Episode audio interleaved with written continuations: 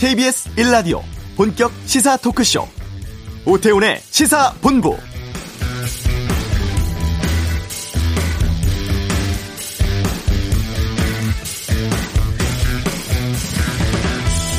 조 바이든 미 대통령 당선자 격전지였던 펜실베니아 승리 확정된 직후 대선 승리 연설을 냈습니다. 트럼프 대통령 지지자들에게 실망을 이해한다며 통합과 단합 강조를 했죠. 하지만 취임 초반부터 트럼프 정책 뒤집기에 나설 거란 전망이 많습니다. 이 바이든 인수위 홈페이지를 보면 최우선 대응 과제로 코로나19 경제 회복, 인종적 형평성, 기후 변화 네 가지를 꼽고 있습니다. 동맹 복원과 같은 외교 관계 정상화를 아, 공언도 했고 파리 기후 협약 재가입, 세계 보건기구 관계 회복도 추진할 것으로 보이는데요. 하지만 트럼프 대통령은 아직도 선거 끝나지 않았다면서 불복하겠다는 뜻을 굽히지 않고 있습니다. 또 지지자들의 규탄 집회도 이어지고 있어서 당분간 혼란은 계속될 것으로 보입니다. 오태훈의 시사본부 2부 외교전쟁에서 바이든 당선 이후의 상황에 대해서 알아보고요. 오늘이 소방의 날입니다. 잠시 후 이슈에서 현직 소방관 만나 말씀 나누겠습니다. 미 대선 결과가 우리 경제 미칠 영향은 경제브리핑에 살펴보고 월요일 시사구말리 홍남기 부총리, 김현미 장관 등 최근 당정 갈등 양상 나오면서 연말 개각 이야기 돌고 있는데요. 이 내용 포함한 다양한 정치권 이슈에 대해서 정리해보는 시간 갖도록 하겠습니다. KBS 라디오 오태훈의 시사본부 지금 시작합니다.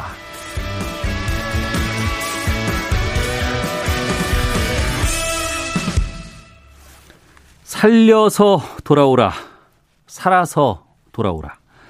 지난 6일 아, 제58주년 소방의 날 기념식 아, 문재인 대통령 기념사 슬로건이었습니다. 국가직 전환 이후에 첫 소방의 날이 오늘인데요. 현장의 목소리 들어봐야겠다 싶어서 자리를 저희 시사본부에서 마련을 했습니다. 어, 서울 은평소방서의 구조대원이십니다. 홍승택 소방장과 함께 말씀 나누겠습니다. 어서 오십시오. 안녕하십니까. 반갑습니다. 예. 소방의 날이니까 오늘 축하드린다고 말씀드리는 거 맞죠?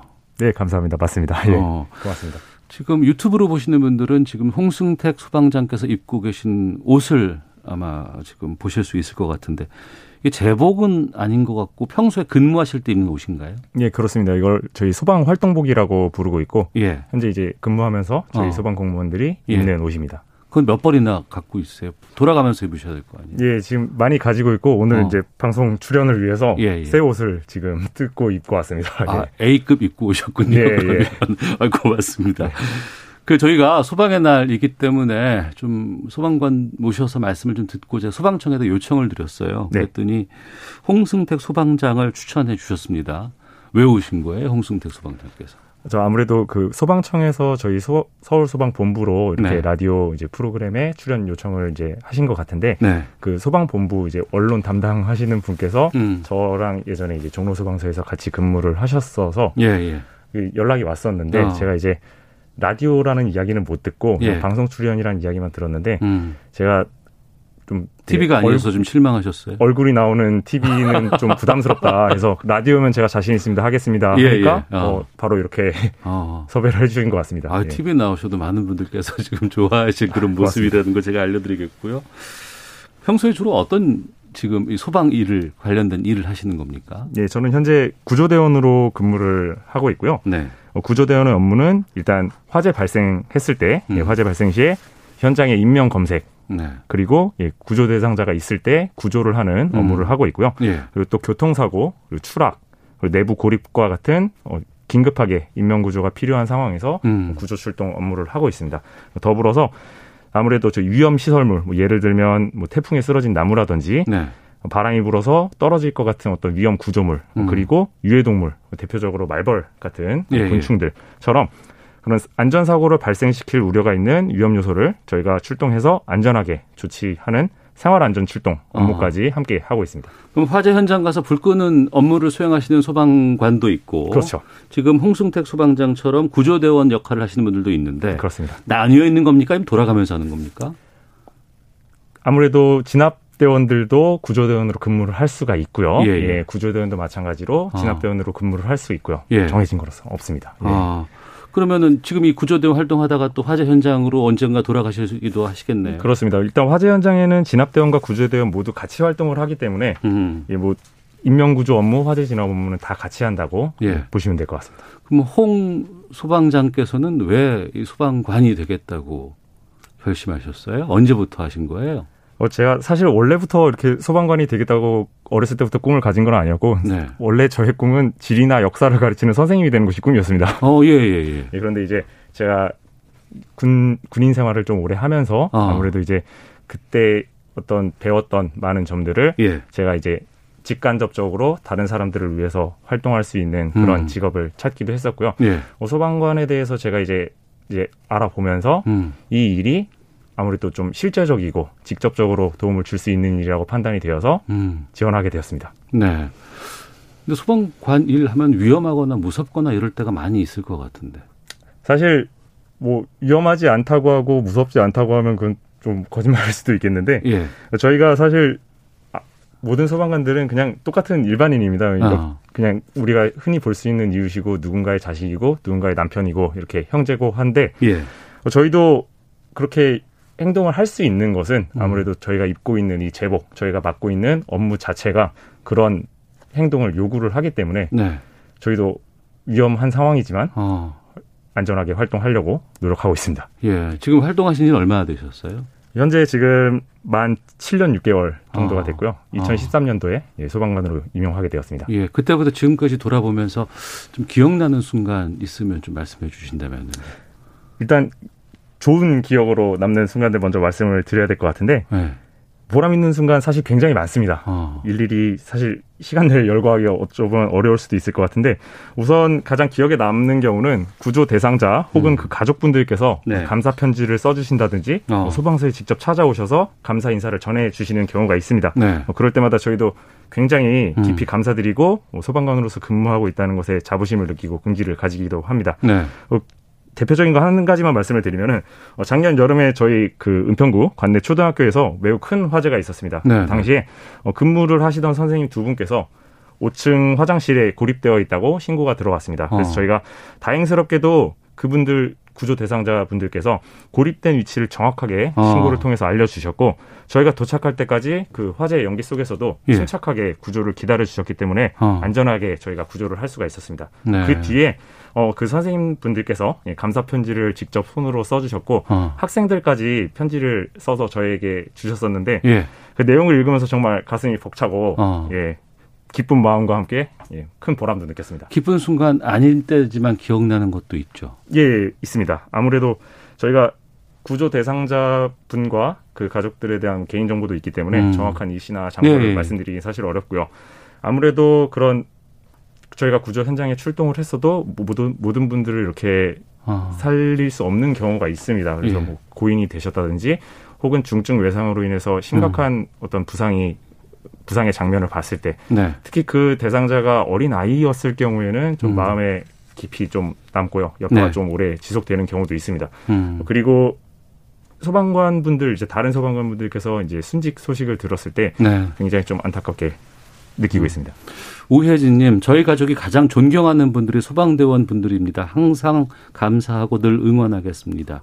이사일리님, 홍순택 소방관님, 말씀도 청산 유수시고 목소리도 너무 좋아 성우를 하셨어도 부족함이 없을 것 같습니다. 라고 웃음 표시까지 보내주셨습니다. 아, 감사합니다. 믿음직스럽대요. 고맙습니다. 자, 홍승택 소방장과 함께 오늘 소방의 날 맞아서 좀 말씀 나누고 있습니다. 지금 코로나19 올해 계속되고 있습니다. 내년에도 계속 이어질 것 같은데 이 코로나19 때문에 소방관들의 근무도 좀 많이 좀 달라지지 않았을까 싶거든요. 예, 그렇습니다. 아무래도 어, 코로나19로 인해서 정말 많은 국민들께서 힘든 상황에 계신데요. 어, 저희 소방관들도 코로나 이후로 많은 것들이 달라졌습니다. 우선 어, 기침이나 고열 등의 증상을 보이는 구조, 구조 대상자가 있는 현장에서는 네. 저희가 기본적으로 착용해야 되는 보호 장비 이외에 어. 일회용 방역복이라든지 추가적으로 보호 장비를 더 착용을 해야 되고요. 예. 그렇기 때문에 만약에 그런 보호 장비를 추가적으로 착용한 상태에서 구급 대원 같은 경우는 좁은 차 안에서 심폐소생술을 하는 경우가 있습니다. 그래서 어, 예. 그 옷을 벗을 수가 없지 않습니까? 어. 그래서 여름엔 굉장히 활동하는데 많이 힘들어 하셨고요. 예. 그리고 아무래도 그 모든 환자를 잠정적인 어떤 의심으로 보고 일단 저희가 심리적으로도 매우 조심스러운 부분이 많습니다. 만약에 그 코로나 의심 환자가 아니라고 판단을 하고 하고 저희가 이제 조치를 했는데 어. 의외의 경우에 또 확진자로 판정을 받는 경우가 있습니다. 그렇죠. 무증상 감염자도 있으니까. 그렇습니다. 예, 예, 그렇게 됐을 때는 저희에게 이제 검사를 받으라고 또 어. 이제 연락이 와서 자가 격리를 해야 되는 상황이 발생을 하기도 하고요. 예. 그리고 또 이제 만약에 구급 대원들이 이송을 하게 되면 고열 의심 환자라든지 어떤 증상이 있을 경우에는 음. 병원에 병원에서 이렇게 받아주지 않는다고 해야 되나요? 아, 굉장히 예, 예. 좀 병원 수, 섭외에 어. 굉장히 힘이 듭니다. 예. 구대원들이 실제로 그 병원 섭외가 어렵기 때문에 아무래도 이송 거리가 길어지고 시간이 길어지다 보니까 그 사이에 구조 대상자의 예우가 또 안 좋아지는 경우가 발생을 할 수도 있고요. 그러니까 코로나19가 발생됨으로 인해서 소방관들의 업무는 더욱더 많아지기도 했지만 업무를 수행함에 있어서 어려움들이 더 많아졌네요, 진짜. 예, 그렇습니다. 아. 그렇군요. 저 소방의 날 말씀을 좀 해봐야 될 것 같습니다. 네. 지난 6일에 이제 소방의 날 행사가 있었어요. 네. 살려서 돌아오라. 네. 그리고 네. 명령하는데 살아서 돌아오라. 네. 어떻게 들으셨어요? 이 그 기념사는? 아, 기념사 굉장히 저희도 이제 전 직원에게 음. 그 기념사의 내용들을 모두 이제 파일로 저희가 이제 읽어볼 수 있게끔 배포가 되었는데 네. 어, 굉장히 뜻깊게 들었습니다. 살려서 돌아오라, 살아서 돌아오라. 음. 저희의 안전 구조 대상자의 안전뿐만 아니라 저희 소방 공무원들의 안전을 위해서도 담은 그런 말이어서 가슴 깊이 예, 새겨듣고 있습니다. 네. 올해 소방의 날이 국가직 전환된 지 첫 번째 소방의 날이라고 들었습니다. 예, 그렇습니다. 그 47년 만에 소방 공무원이 국가직과 지방직으로 나뉘었다가 이게 이제 통합이 됐는데 네.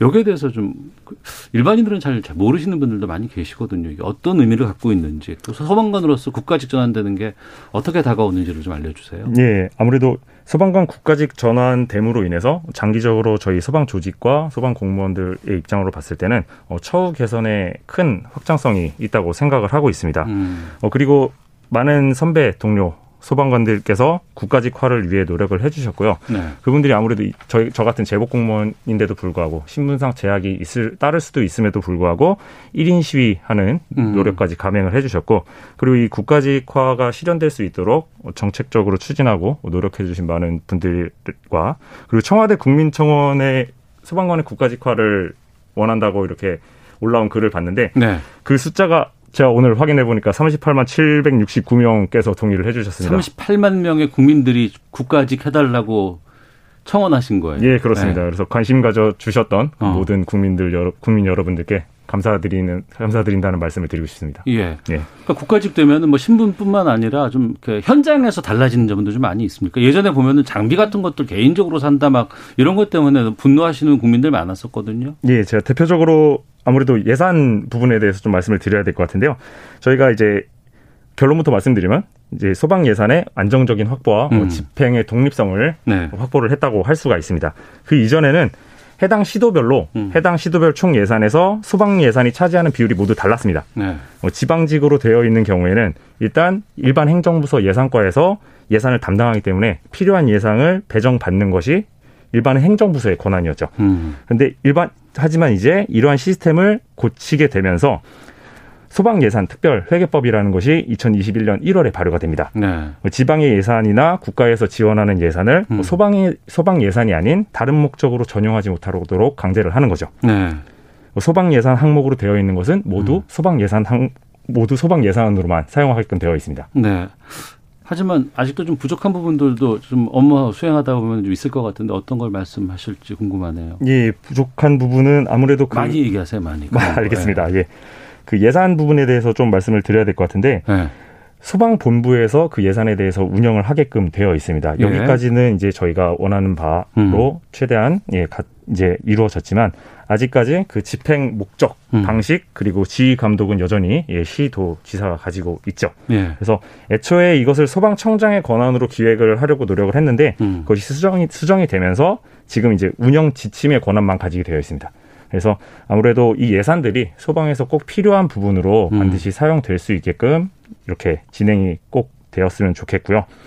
아직 이제 제가 이 인터뷰를 준비하면서 네. 제가 구급대원으로 근무하는 게 아니다 보니까 음. 다른 이제 구급대원분들이나 진압대원분들이나 이렇게 이야기를 많이 들어봤는데 저희가 이제 현장 요원, 현장 대원들이 목소리를 낼 수 있는 어떤 직장 협의회라든지 네. 그런 소통의 길이 음. 좀더 발전적으로 이제 진행이 되었으면 좋겠다는 의견들이 있었고요. 네. 그리고 이제 저희가 구급대원들 같은 경우는 출동 횟수가 많다 보니까 구급 차를 늘린다든지 아. 혹은 예, 인원을 늘려서 근무 조 편성을 확대시켜서 그 대원들의 피로도를 좀 낮춰서 아. 현장에서 활동하는 대원들의 어떤 안전을 좀 더 신경을 쓸 수 있게끔 하는 것이 그런 의견이 있었습니다. 예.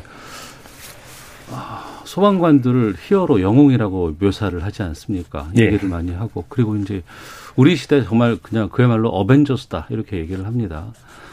그리고 이제 화재 현장 뭐 대형 화재가 난다거나 산불 현장 났을 때 이분들이 좀 노고에 대해서 많은 분들께서 감사의 말씀을 전하고는 있습니다만 최근에 그 울산 주상복합 아파트 화재 있었잖아요. 예, 그때 예, 보면 진짜 그 소방 그 업무 수행한 이후에 이제 쉴 곳 없어갖고 길바닥에 그냥 널브러져서 그냥 이렇게 계시는 거 보고 있으면 가슴이 참 아프고 그랬거든요. 예.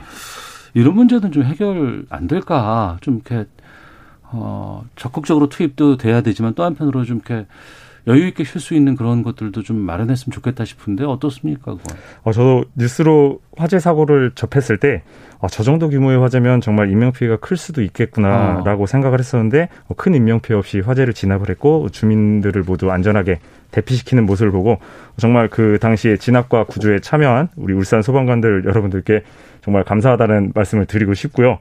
어, 아무래도 저희가 현장에서 장시간 활동을 하다 보면 그 회복차가 필요합니다. 음. 그 회복차가 사실 좀 이제 지방 같은 경우에는 많이 확충이 안 되어 있을 수도 있는데 그런 소방 공무원들이 장시간 현장에서 활동할 때 회복하고 다시 현장으로 재투입될 수 있는 그런 음. 시스템과 장비들이 좀 더 확충이 되어야 된다고 생각을 하고 있고요. 예. 예, 그런 면에서 저희가 이제 앞으로도 의견을 지속적으로 예, 게재를 해서 발전이 있을 수 있도록 예, 노력해야 될 것 같습니다. 네. 그 대형 불이 나면 무섭습니다. 근데 거기에 이제 뛰어 들어가시는 거 아니에요. 네. 우리 국민을 구하기 위해서. 근데 그러다가 이제 또 순직하시는 분들도 계시고 그럴 때마다 상당히 좀 이렇게 주변에서 힘들다는 얘기 참 많이 들었습니다. 예. 그리고 심리적으로 정신적으로 스트레스도 상당히 많이 받으시는 걸로 알고 있습니다. 거기에 대한 뭐 치료라든가 지원 같은 것들은 다 되고 있나요? 예전에는 그거 안 된다 그래서 막 분노가 참 높았거든요. 예, 저희가 아무래도 소방 공무원으로 현장 활동하시는 분들께서는 뭐 크고 작은 어떤 정도의 차이가 조금 있겠지만 외상후 스트레스 증후군이라고 하죠. 예, 음. 그런 부분들이 조금씩은 있을 겁니다. 우리가 네. 그래서 저희 제가 근무한 이제 서울 소방 같은 서울에서는 그 심리 지원단을 운영을 하고 있습니다. 그 음. 정신건강의학과 정신건강의학과 네. 의사 선생님 이제 계시고 음. 심리 상담사분들이 활동을 하고 계십니다. 이전에는 그 심리 상담사 분들께서 정해진 요일마다 소방서에 방문을 하셔서 어떤 심리 상담이 필요한 직원들을 상담을 해주는 역할을 하셨었는데 네. 현재는 코로나로 인해서 심리 상담사 분들도 방문이 안 되십니다. 그래서 아이고. 어떤 이것도 코로나19로 인해 어려진 점 중에 하나라고 볼 수 있을 것 같은데요. 어. 대신에 이제 이메일이나 전화 등으로 심리 상담을 지원을 받고 의료 지원에 대한 부분들도 지원을 받고 있습니다. 네. 수아 아빠님이 전원주택 사는데 말벌 집이 자꾸 생깁니다. 그때마다 도움 주셔서 참 고맙고요. 지난달에는 주차장에 들어온 뱀도 조치해 주셨습니다. 소방대원님들께 늘 감사하고 있습니다. 4022님은 어머니 때문에 119에 큰 도움 받은 적이 있습니다. 소방관님들 무조건 존경합니다 라고도 문자 보내주고 계십니다. 아 오늘 소방의 날이니까요. 네.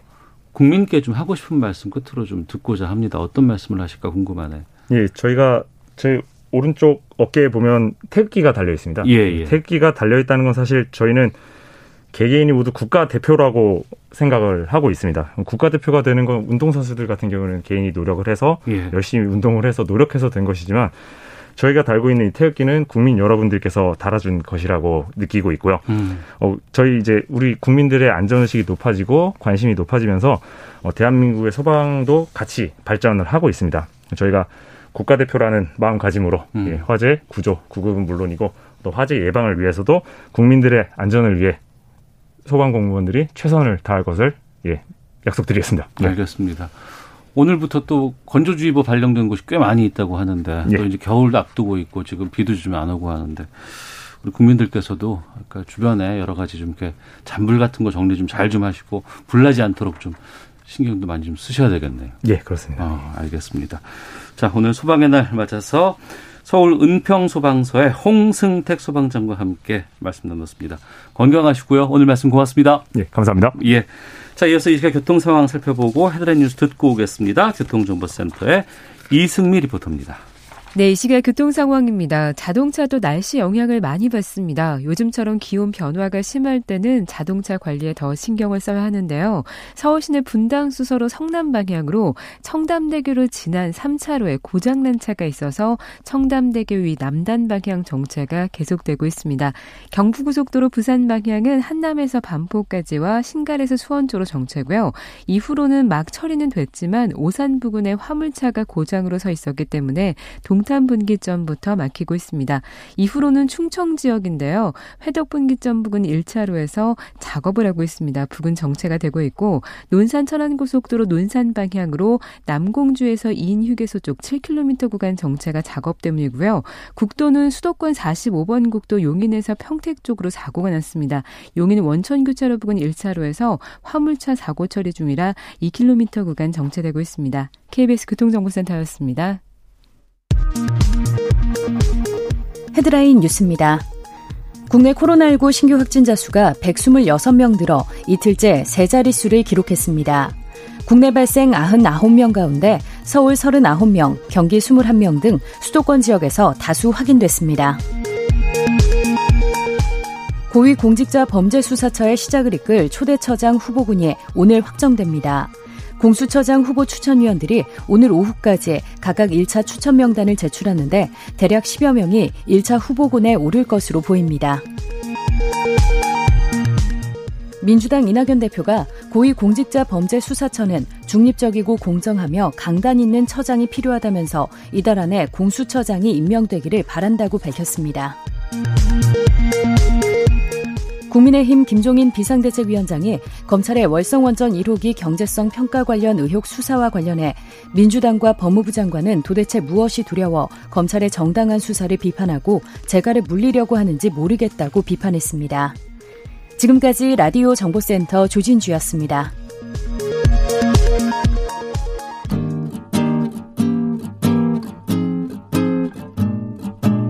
KBS 1라디오 오태훈의 시사본부 여러분의 참여로 더욱 풍성해집니다. 방송에 참여하고 싶으신 분은 문자 9730번으로 의견 보내주세요. 짧은 문자는 50원, 긴 문자는 100원의 정보 이용료가 붙습니다. 애플리케이션 콩과 마이케이는 무료고요. 시사본부는 팟캐스트와 콩, KBS 홈페이지를 통해 언제나 다시 들으실 수 있습니다. 많은 참여 부탁드려요. 네, 월요일 알기 쉽게 경제 뉴스 풀어드리는 시간입니다. 경제 브리핑 참 좋은 경제 연구소의 이인철 소장과 함께합니다. 어서 오세요. 예, 안녕하세요. 예. 트럼프 대통령이 뭐 승복 안 한다고는 합니다만 그건 나중 문제고 알아서 하실 것 같고 우선 이번 대선에서 조 바이든 민주당 후보가 46대 대통령으로 지금 현재 당선됐습니다. 이게 우리 경제는 어떤 영향으로 올까? 여기부터 좀 여쭤봐야 될 것 같아요. 그렇습니다. 일단 바이든 당선인의 경제 공약을 좀 면밀히 좀 들여다볼 필요가 있어요. 예. 가장 큰 게 뭐냐? 통큰 경기 부양책이에요. 음. 지금 민주당이 2조 2천억 달러 다섯 번째 경기 부양책을 준비하고 있습니다. 네. 이미 네 차례 경기 부양책으로 3조 달러를 풀었어요. 네. 전체 미국 GDP의 10%를 풀었는데 여기에 상응하는 돈을 더 푼다는 거예요. 음. 그러면 단기적으로 과잉 유동성에 대한 우려에도 불구하고 어쨌든 미국이 돈을 풀면 그게 내수 부양으로 이어지고 우리나라 수출 기업들한테도 악재보다는 호재에 가깝습니다. 어. 근데 두 번째 공약을 살펴보면 증세입니다. 네네. 법인세 인상에 대한 증세와 그리고 다국적 IT 기업들에 대한 반독점을 규제하겠다는 게 들어 있어요. 구글에도 뭐 문제 삼고 막 그랬었잖아요. 맞습니다. 예, 예. 이 얘기는 사실 기업들이 제일 싫어하는 게 세금 올리는 거거든요. 어. 그래서 이건 국내 기업들한테도 악영향입니다. 왜냐하면 고소득층에 대한 증세를 한다는 얘기는 그만큼 소비 여력이 줄어들게 되고요. 음. 이게 우리 기업들한테도 특히나 이제 구글, 페이스북과 같은 IT 기업들의 경우에는 이 독점적 권한을 규제하는 방안이 지금 추진 중에 있습니다. 물론 지금은 일단 blue wave 하원과 상원을 민주당이 좀 독점할 것이다라는 게 깨졌어요. 그러니까 대통령 선거에선 지고 상하원 여기에서는 공화당이 상당히 선전을 좀 했어요. 선전했습니다. 예, 공화당은 예. 하물며 상원에서는 또 다수당이 될 것으로 보이기 때문에 음. 야 그래도 민주당이 증세나 그리고 이처럼 규제 법안이 과연 이게 과연 성공하겠느냐 제동이 예. 걸릴 수도 있다라는 분석은 나오고 있습니다. 그리고 세 번째 우리가 봐야 될 게 미중 무역 분쟁입니다. 음. 사실은 그 트럼프 대통령 때보다는 다소 완화될 가능성이 높다는 거예요. 어, 그 민주당의 성향으로 볼 때 좀 더 체계적이고 동맹과의 어떤 협력을 통해서 지속적으로 중국에 대한 압박의 수위를 높여갈 수 있기 때문에 뭐 단기적으로 보면 이제 우리에게는 호재라고 할 수 있겠지만 중장기적으로 보면 결코 호재는 아닙니다. 음. 그래서 한마디로 이제 바이든이 당선이 되고 우리 경제 호악재가 상존해 있다라는 건데 그러나 이제 우리 경제 연구소에서는 그래도 이제 악재보다는 호재가 좀 더 많지 않겠느냐. 네. 현대경제연구원은 아, 바이든 당선으로 한국의 총수출 증가율로 인해서 우리나라의 성장률이 많게는 0.4%포인트 오르지 않겠느냐. 음. 그리고 이제 우리금융산하의 우리금융경영연구소도 비슷합니다. 결국 미국이 돈을 풀면 내년 미국 경제 성장률이 높아질 수 있고 이로 인해서 우리 성장률도 0.3% 포인트 정도 수혜를 보지 않겠느냐라는 관측이 나오고 있습니다. 경제적인 것들을 살펴보려 그러면 아무래도 주식 시장이 어떻게 반응하느냐 이 부분일 것 같은데 또 주말 사이에 이 대선 승리 확정 연설도 나왔고 해서 오늘은 어땠어요? 정말로 이게 증시의 가장 큰 악재는 불확실성인데 네. 사실 그 트럼프 대통령이 계속 지금 소송에 소송을 하는 것임에도 불구하고 음. 금융시장은 전 세계가 다 동반을 내립니다. 아 지금 다 올라오고 있어요. 예, 어. 우리 증시는 6일째 오르고 있어요. 예. 오늘까지. 어.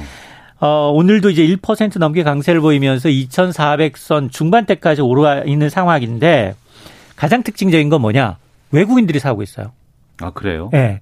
외국인들이 거의 한 며칠 동안 조 단위로 사고 있거든요. 음. 그러다 보니까 특히 이제 업종별로 보게 되면 바이든 당선인이 내세웠던 공약인 뭐 친환경 에너지, 2차 전지, 바이오, 신재생 에너지 관련주들이 많이 강세를 보이고 있는데요. 네. 근데 앞서 제가 전해드린 것처럼 아, 바이든의 이 공약에는 증세와 IT주 독과점 문제가 있습니다. 이건 앞으로 어떻게 이제 법 법제화를 시키냐에 따라서 이게 체감될 수 있기 때문에 분명 호학제가 상존해 있는데 그럼에도 불구하고 이제 강세를 보이는 이유는 어차피 지금 뭐 하원에서 계속해서 민주당이 추진하고 있는 각종 규제 법안을 통과시킨다 하더라도 미국의 결정 구조는 하원을 통과하고 상원을 통과하고 대통령이 서명을 해야지 이루어집니다. 네. 이제 그런 관계에서 바이든 대통령이 내세웠던 법인세 증세나 독점 규제는 상당 부분 제동이 걸릴 수 있다라는 점에서 지금 단기적으로 안도 랠리 특히나 좋은 것만 보는 거예요. 호재만. 음, 네. 악재는 뒤로 밀리고 계속 이제 유동성의 힘으로 밀려가고 있는 올라가고 있는데 이게 언제까지 이어질지 여부는 좀 지켜봐야 합니다. 외환 시장도 상당히 영향이 좀 있지 않을까 싶은데 어떻습니까? 환율이 지금 2년 만에 최저치로 떨어졌습니다. 우리가요? 이 얘기는 어. 네, 이 얘기는 원하는 강세, 어. 달러와는 약세거든요. 예. 지금 그 사실 달러 강세 이 원화 약세는 여러 가지 이유가 있는데 물론 뭐 2조 달러가 넘는 추가 경기 부양책에 대한 기대감 때문에 달러가 계속해서 떨어지고 있고요. 또 하나가 지금 대규모로 재정 지출이 계속해서 이어지면 달러 가치는 떨어질 수밖에 없는데 상대적으로 지금 위안화 가치가 많이 뛰고 있어요. 어. 그러니까 우리나라 원화는 위안화와 동저화 현상이 심해졌는데 네. 중국은 2분기를 저점, 1분기를 저점으로 2분기 연속 가장 빠른 성장세를 보이고 있죠. 음. 여기에다 우리나라 수출 역시 경상수지 흑자 폭이 점점 늘어나고 있습니다. 네. 외국인 직접 투자도 상당 부분 늘고 있기 때문에 단기적으로 지금 원달러 환율이 달러당 1,100원 선을 유지할지 여부를 좀 지켜봐야 합니다. 음. 앞서서 이제 호재가 좀 미리 선반영되고 있다라고 말씀해 주셨는데 그럼 악재도 있을 거 아니겠습니까? 어떤 것들이 걱정이 됩니까? 일단 법인세 올리겠다라는 부분. 그리고 어, 글로벌 IT 기업들에 대한 규제 강화는 상당 부분 악재로 적용할 수 있습니다. 이제 공약집에 보면 법인세율 트럼프 대통령 때 굉장히 감세하면서 경기 부양하고 증시를 올려놨는데 법인세율을 현행 21에서 28%까지 올리겠다. 음. 개인소득세 최고세율도 37%에서 39.6% 인상하겠다라는 게 대표 공약입니다. 네. 자 그러다 보니까 어, 산업 분야에서 확실히 유명하다라고 볼 수 있는 건 지금 친환경, 인프라 부분, 재성 에너지 부분, 이런 바이오 산업 부분에 대해서는 확실히 이제 정책적으로 인프라를 확실히 넓히겠지만 그러나 점점점 이렇게 되면 석유 산업은 후퇴할 수밖에 없고요. 또 이제 탄소 배출량이 높은 제조업 같은 석유학 같은 경우, 조선 같은 경우는 좀 위축될 수밖에 없는 상황이거든요. 네. 특히 이제 바이든 대통령은 기후 변화 협약 77일 이후에 즉시 취임하자마자 재가하겠다라는 음. 거예요. 자, 그런 측면에서 아마 우리나라도 비슷하게 뭐 전기차 배터리나 철, 전자업종은 대표적으로 이제 뭐 친환경 관련 기업들의 주가는 주목을 받을 수 있겠지만 네. 전자나 철강, 자동차와 같은 이런 조금 이제 이 대미 수출이 이제 좀 많은 부분에 대해서는 어느 정도 악재도 예상을 해야 합니다. 음, 알겠습니다. 트럼프 대통령하고 바이든 이제 후보 간의 이제 경쟁이 한참 붙을 때 우리나라에서는 아무래도 뭐 트럼프가 좋아서 그랬겠습니까만은 이제 북한 문제 때문에 트럼프 대통령이 계속해서 좀 이걸 이어갔으면 하는 바람들이 꽤 있었고. 맞습니다. 하지만 이제 일본이라든가 중국 쪽에서는 트럼프 대통령 때문에 상당히 많은 지금 어, 위기가 있었다라고 생각을 한 거예요. 특히 중국 같은 경우에 상당히 이번 지금 대통령이 누가 됐느냐 여기에 대해서 많은 관심들이 좀 집중됐을 것 같은데 하지만 바이든이 된다고 해서 지금 중국과의 관계가 바뀔 거다 이렇게 보는 건 아니잖아요. 맞습니다. 이제 중국 경제가 급속도로 팽창하면서 조만간 미국을 추월할 수 있다라는 분석이 나오고 있기 때문에 중장기적으로 바이든 행정부가 지난 4년간의 극단으로 치달았던 뭐 통상 정책에 대한 뭐 큰 변화가 일어날 거냐 그 부분에 대해서는 정, 중장기적인 기조면에서는 그대로 유지할 수밖에 없다. 다만 네. 그동안 트럼프 대통령 관세 폭탄 그리고 양자 간 무역 재협상을 통해서 힘을 압박하는 무력을 음. 압박하는 모습을 보여왔다면 지금 바이든 행정부는 동맹국을 연대를 통한 중국의 다자간 무역 협정의 틀 안에서 통쟁, 통상 문제를 다룰 것이라는 얘기입니다. 네. 자 이렇게 되면 이 사실은 이 바이든 집권 이후에도 대중국 압박은 계속될 가능성이 높고 특히 이제 기본적으로 이제 빅테크, 테크 전쟁은 앞으로도 지속될 가능성이 높습니다. 그러나 그 실행 방법은 크게 바뀔 수밖에 없는데요.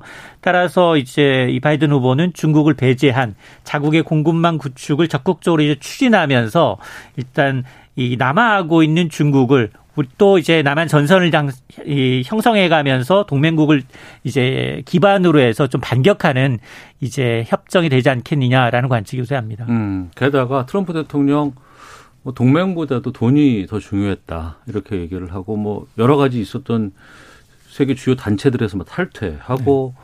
그냥 보호무역 강조하고 이렇게 살았습니다. 근데 지금 이제 바이든 이제 당선자는 동맹 강화 이후로 다양한 활동들을 할 것 같은데 이렇게 하면 또 여기저기 뭐 요구 같은 것들도 좀 우리한테 많이 있지 않을까 싶거든요. 맞습니다. 이 부분 어떻게 보세요?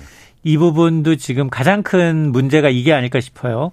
대외경제정책연구원이 어떤 보고서를 내느냐. 앞으로 미국이 이제 중국과 맞서게 되면 우리에게 미국과 중국 사이에서 선택해야 되는 순간이 다가올 수 있다는 겁니다. 어디에 설래? 이렇게. 그렇습니다.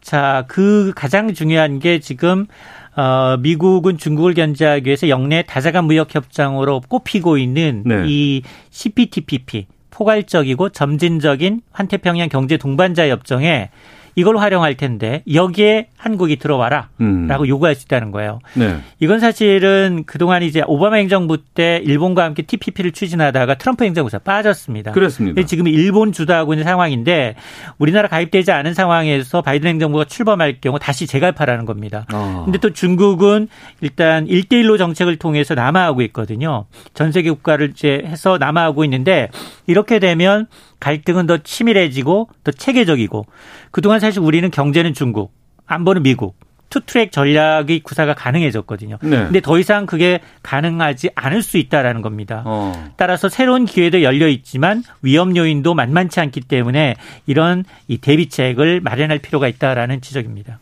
그럼 선택을 강요받았을 때 우리가 어떻게 할 수 있을까요? 정말 어려운 문제예요. 네. 그렇다고 해서 우리가 계속 경제 적으로 우리가 미국으로 치우치면 중국이가 많이 있지 않습니까? 사드 음. 보복에서 보는 것처럼. 네. 그래서 이 가능하면 우리가 이제 중립적인 유치를 해야 되는데 그걸 또 어느 정도 이제 지혜를 발휘해야 되는지는 우리 외교력의 문제입니다. 음. 원칙 중시하게 잘 잡고 있고 그러면서 이제 그때그때 상황에 맞게끔 좀 대처해야 되지 않을까라는 고민도 좀 들기도 합니다.